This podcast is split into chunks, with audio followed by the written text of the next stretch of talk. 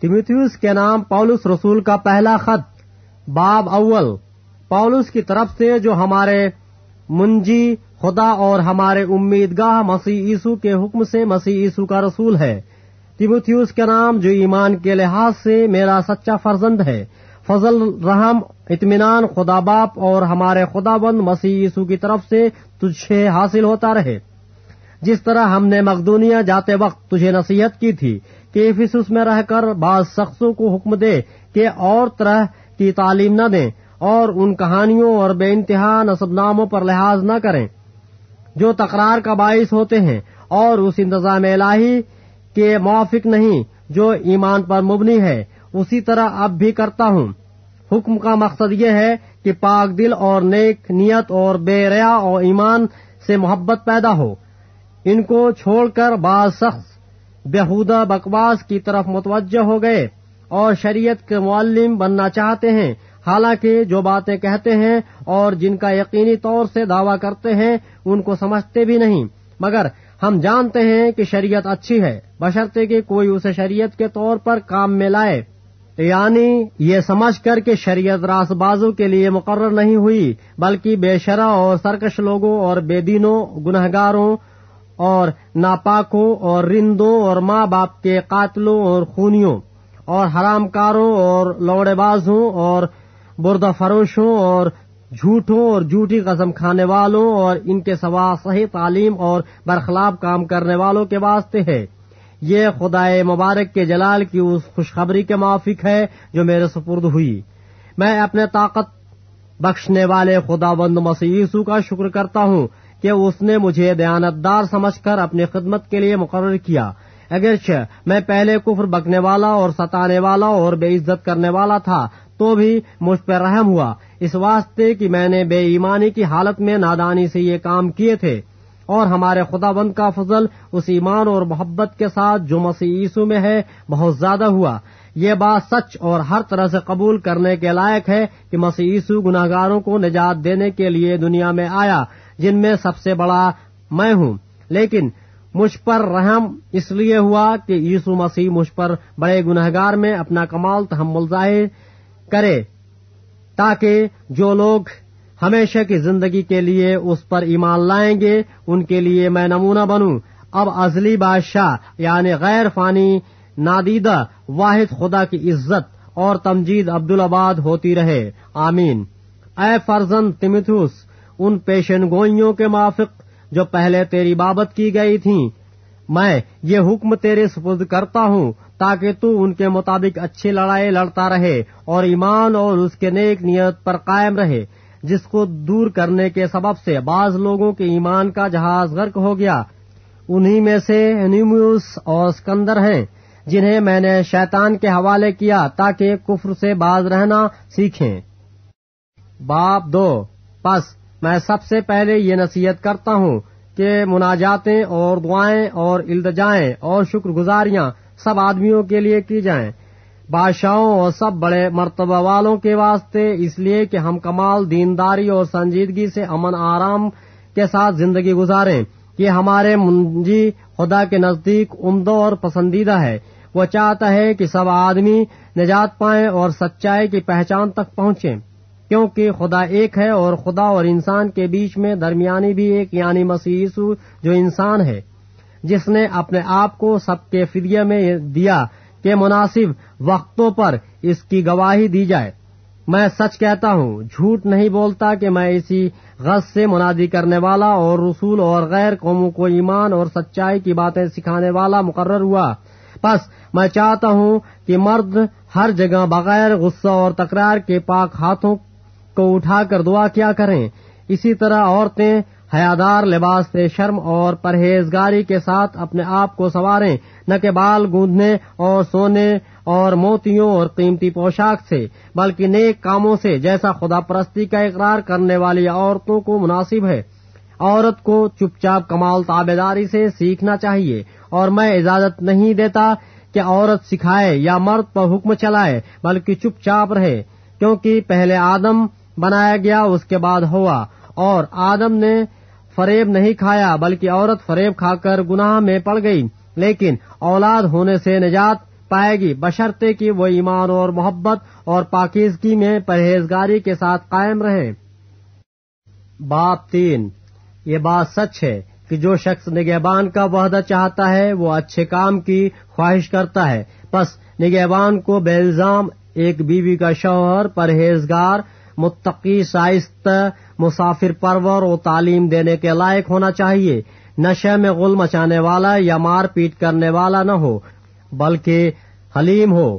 نہ تکراری، نہ زر دوست۔ اپنے گھر کا بخوبی بندوبست کرتا ہو اور اپنے بچوں کو کمال سنجیدگی سے تابع رکھتا ہو۔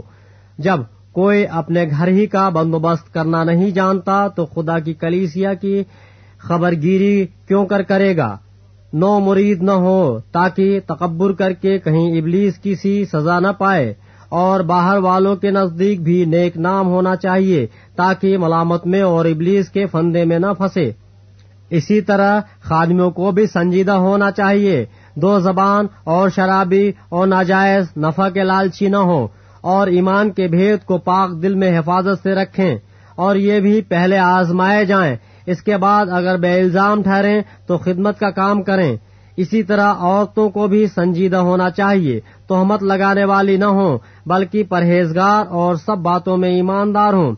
خادم ایک ایک بیوی کے شوہر ہوں اور اپنے اپنے بچوں اور گھروں کا بخوبی بندوبست کرتے ہوں، کیونکہ جو خدمت کا کام بخوبی انجام دیتے ہیں، وہ اپنے لیے اچھا مرتبہ اور اس ایمان میں جو مسیح عیسو پر ہے، بڑی دلیری حاصل کرتے ہیں۔ میں تیرے پاس جلد آنے کی امید کرنے پر بھی یہ باتیں تجھے اس لیے لکھتا ہوں کہ اگر مجھے آنے میں دیر ہو تو تجھے معلوم ہو جائے کہ خدا کے گھر یعنی زندہ خدا کی کلیسیا میں جو حق کا ستون اور بنیاد ہے، کیوں کر برتاؤ کرنا چاہیے؟ اس میں کلام نہیں کہ دینداری کا بھید بڑا ہے یعنی وہ جو جسم میں ظاہر ہوا اور روح میں راست باز ٹھہرا اور فرشتوں کو دکھائی دیا اور غیر قوم میں اس کی منادی ہوئی اور دنیا میں اس پر ایمان لائے اور جلال میں اوپر اٹھایا گیا۔ باپ چار، لیکن روح صاف فرماتا ہے کہ آئندہ زمانوں میں بعض لوگ گمراہ کرنے والی روحوں اور شاطین کی تعلیموں کی طرف متوجہ ہو کر ایمان سے برگشت ہو جائیں گے۔ یہ ان جھوٹے آدمیوں کی ریاکاری کے باعث ہوگا جن کا دل گویا گرم لوہے سے داغا گیا ہے۔ یہ لوگ بیاہ کرنے سے منع کریں گے اور ان کھانوں سے پرہیز کرنے کا حکم دیں گے جنہیں خدا نے اس لیے پیدا کیا ہے کہ ایماندار اور حق کے پہچاننے والے انہیں شکر گزاری کے ساتھ کھائیں، کیونکہ خدا کی پیدا کی ہوئی ہر چیز اچھی ہے اور کوئی چیز انکار کے لائق نہیں، بشرطے کے شکر گزاری کے ساتھ کھائی جائے، اس لیے کہ خدا کے کلام اور دعا سے پاک ہو جاتی ہے۔ اگر تو بھائیوں کو یہ باتیں یاد دلائے گا تو مسیح یسو کا اچھا خادم ٹھہرے گا اور ایمان اور اس اچھے تعلیم کی باتوں سے جس کی تو پیروی کرتا آیا ہے، پرورش پاتا رہے گا۔ لیکن بےحودہ اور بوڑھیوں کی سی کہانیوں سے کنارہ کر اور دین داری کے لیے ریاضت کر، کیونکہ جسمانی ریاضت کا فائدہ کم ہے، لیکن دین داری سب باتوں کے لیے فائدہ مند ہے۔ اس لیے کہ اب کی اور آئندہ کی زندگی کا وعدہ بھی اسی کے لیے ہے۔ یہ بات سچ ہے اور ہر طرح سے قبول کرنے کے لائق، کیونکہ ہم محنت اور جان فسانی اسی لیے کرتے ہیں کہ ہماری امید اس زندہ خدا پر لگی ہوئی ہے، جو سب آدمیوں کا خاص کر ایمانداروں کا منجی ہے۔ ان باتوں کا حکم کر اور تعلیم دے، کوئی تیری جوانی کو حقارت نہ کرنے پائے، بلکہ تو ایمانداروں کے لیے کلام کرنے اور چال چلن اور محبت اور ایمان اور پاکیزگی میں نمونہ بن۔ جب تک میں نہ آؤں، پڑھنے اور نصیحت کرنے اور تعلیم دینے کی طرف متوجہ رہ۔ اس نعمت سے غافل نہ رہ جو تجھے حاصل ہے اور نبوت کے ذریعے سے بزرگوں کے ہاتھ رکھتے وقت تجھے ملی تھی۔ ان باتوں کی فکر رکھ، انہی میں مشغول رہ تاکہ تیری ترقی سب پر ظاہر ہو۔ اپنی اور اپنے تعلیم کی خبرداری کر ان باتوں پر قائم رہ، کیونکہ ایسا کرنے سے تو اپنی اور اپنے سننے والوں کی بھی نجات کا باعث ہوگا۔ باپ پانچ، کسی بڑے عمر والے کو ملامت نہ کر، بلکہ باپ جان کر نصیحت کر، اور جوانوں کو بھائی جان کر، اور بڑی عمر والی عورتوں کو ماں جان کر، اور جوان عورتوں کو کمال پاکیزگی سے بہن جان کر، ان بیواؤں کی جو واقعی بیوہ ہیں، عزت کر، اور اگر کسی بیوہ کے بیٹے یا پوتے ہوں تو وہ پہلے اپنے ہی گھرانے کے ساتھ دینداری کا برتاؤ کرنا اور ماں باپ کا حق ادا کرنا سیکھیں، کیونکہ یہ خدا کے نزدیک پسندیدہ ہے۔ جو واقعی بیوہ ہے اور اس کا کوئی نہیں، وہ خدا پر امید رکھتی ہے اور رات دن مناجات اور دعاؤں میں مشغول رہتی ہے۔ مگر جو عیش و عشرت میں پڑ گئی ہے، وہ جیتے جی مر گئی ہے۔ ان باتوں کا بھی حکم کر تاکہ وہ بے الزام رہیں۔ اگر کوئی اپنوں اور خاص کر اپنے گھرانے کی خبر گیری نہ کرے تو ایمان کا منکر اور بے ایمان سے بدتر ہے۔ وہی بیوہ فرد میں لکھی جائے جو ساٹھ برس سے کم کی نہ ہو اور ایک شوہر کی بیوی ہوئی ہو اور نیک کاموں میں مشہور ہو، بچوں کی تربیت کی ہو، پردیسیوں کے ساتھ مہمان نوازی کی ہو، مقدسوں کے پاؤں دھوئے ہوں مصیبت زدوں کی مدد کی ہو اور ہر نیک کام کرنے کے در پہ رہی ہو۔ مگر جوان بیواؤں کے نام درج نہ کر، کیونکہ جب وہ مسیح کے خلاف نفس کے تابع ہو جاتی ہیں تو بیاہ کرنا چاہتی ہیں اور سزا کے لائق ٹھہرتی ہیں، اس لیے کہ انہوں نے اپنے پہلے ایمان کو چھوڑ دیا۔ اور اس کے ساتھ ہی وہ گھر گھر پھر کر کے بیکار رہنا سیکھتی ہیں اور صرف بیکاری نہیں رہتی۔ بلکہ بک بک کرتی رہتی اور اوروں کے کام میں دخل بھی دیتی ہیں اور ناشائستہ باتیں کہتی ہیں۔ بس میں یہ چاہتا ہوں کہ جوان بیوائیں بیاہ کریں، ان کے اولاد ہو، گھر کا انتظام کریں اور کسی مخالف کو بدگوئی کا موقع نہ دیں، کیونکہ بعض گمراہ ہو کر شیطان کی پیرو ہو چکی ہیں۔ اگر کسی ایماندار عورت کے ہاں بیوائیں ہوں تو وہی ان کی مدد کرے۔ اور کلیسیا پر بوجھ نہ ڈالا جائے تاکہ وہ ان کی مدد کر سکے جو واقعی بیوہ ہیں۔ جو بزرگ اچھا انتظام کرتے ہیں، خاص کر وہ جو کلام سنانے اور تعلیم دینے میں محنت کرتے ہیں۔ دو، چند عزت کے لائق سمجھے جائیں۔ کیونکہ کتاب مقدس یہ کہتی ہے کہ دائیں میں چلتے ہوئے بیل کا منہ نہ باندھنا اور مزدور اپنی مزدوری کا حقدار ہے۔ جو دعوی کسی بزرگ کے برخلاف کیا جائے بغیر دو باتیں گواہوں کے ان کو نہ سن۔ گناہ کرنے والوں کو سب کے سامنے ملامت کر تاکہ اوروں کو بھی خوف ہو۔ خدا اور مسیح یسو اور برگزیدہ فرشتوں کو گواہ کر کے میں تجھے تاکید کرتا ہوں کہ ان باتوں پر بلا تعصب عمل کرنا اور کوئی کام طرفداری سے نہ کرنا۔ کسی شخص پر جلد ہاتھ نہ رکھنا اور دوسروں کے گناہوں میں شریک نہ ہونا۔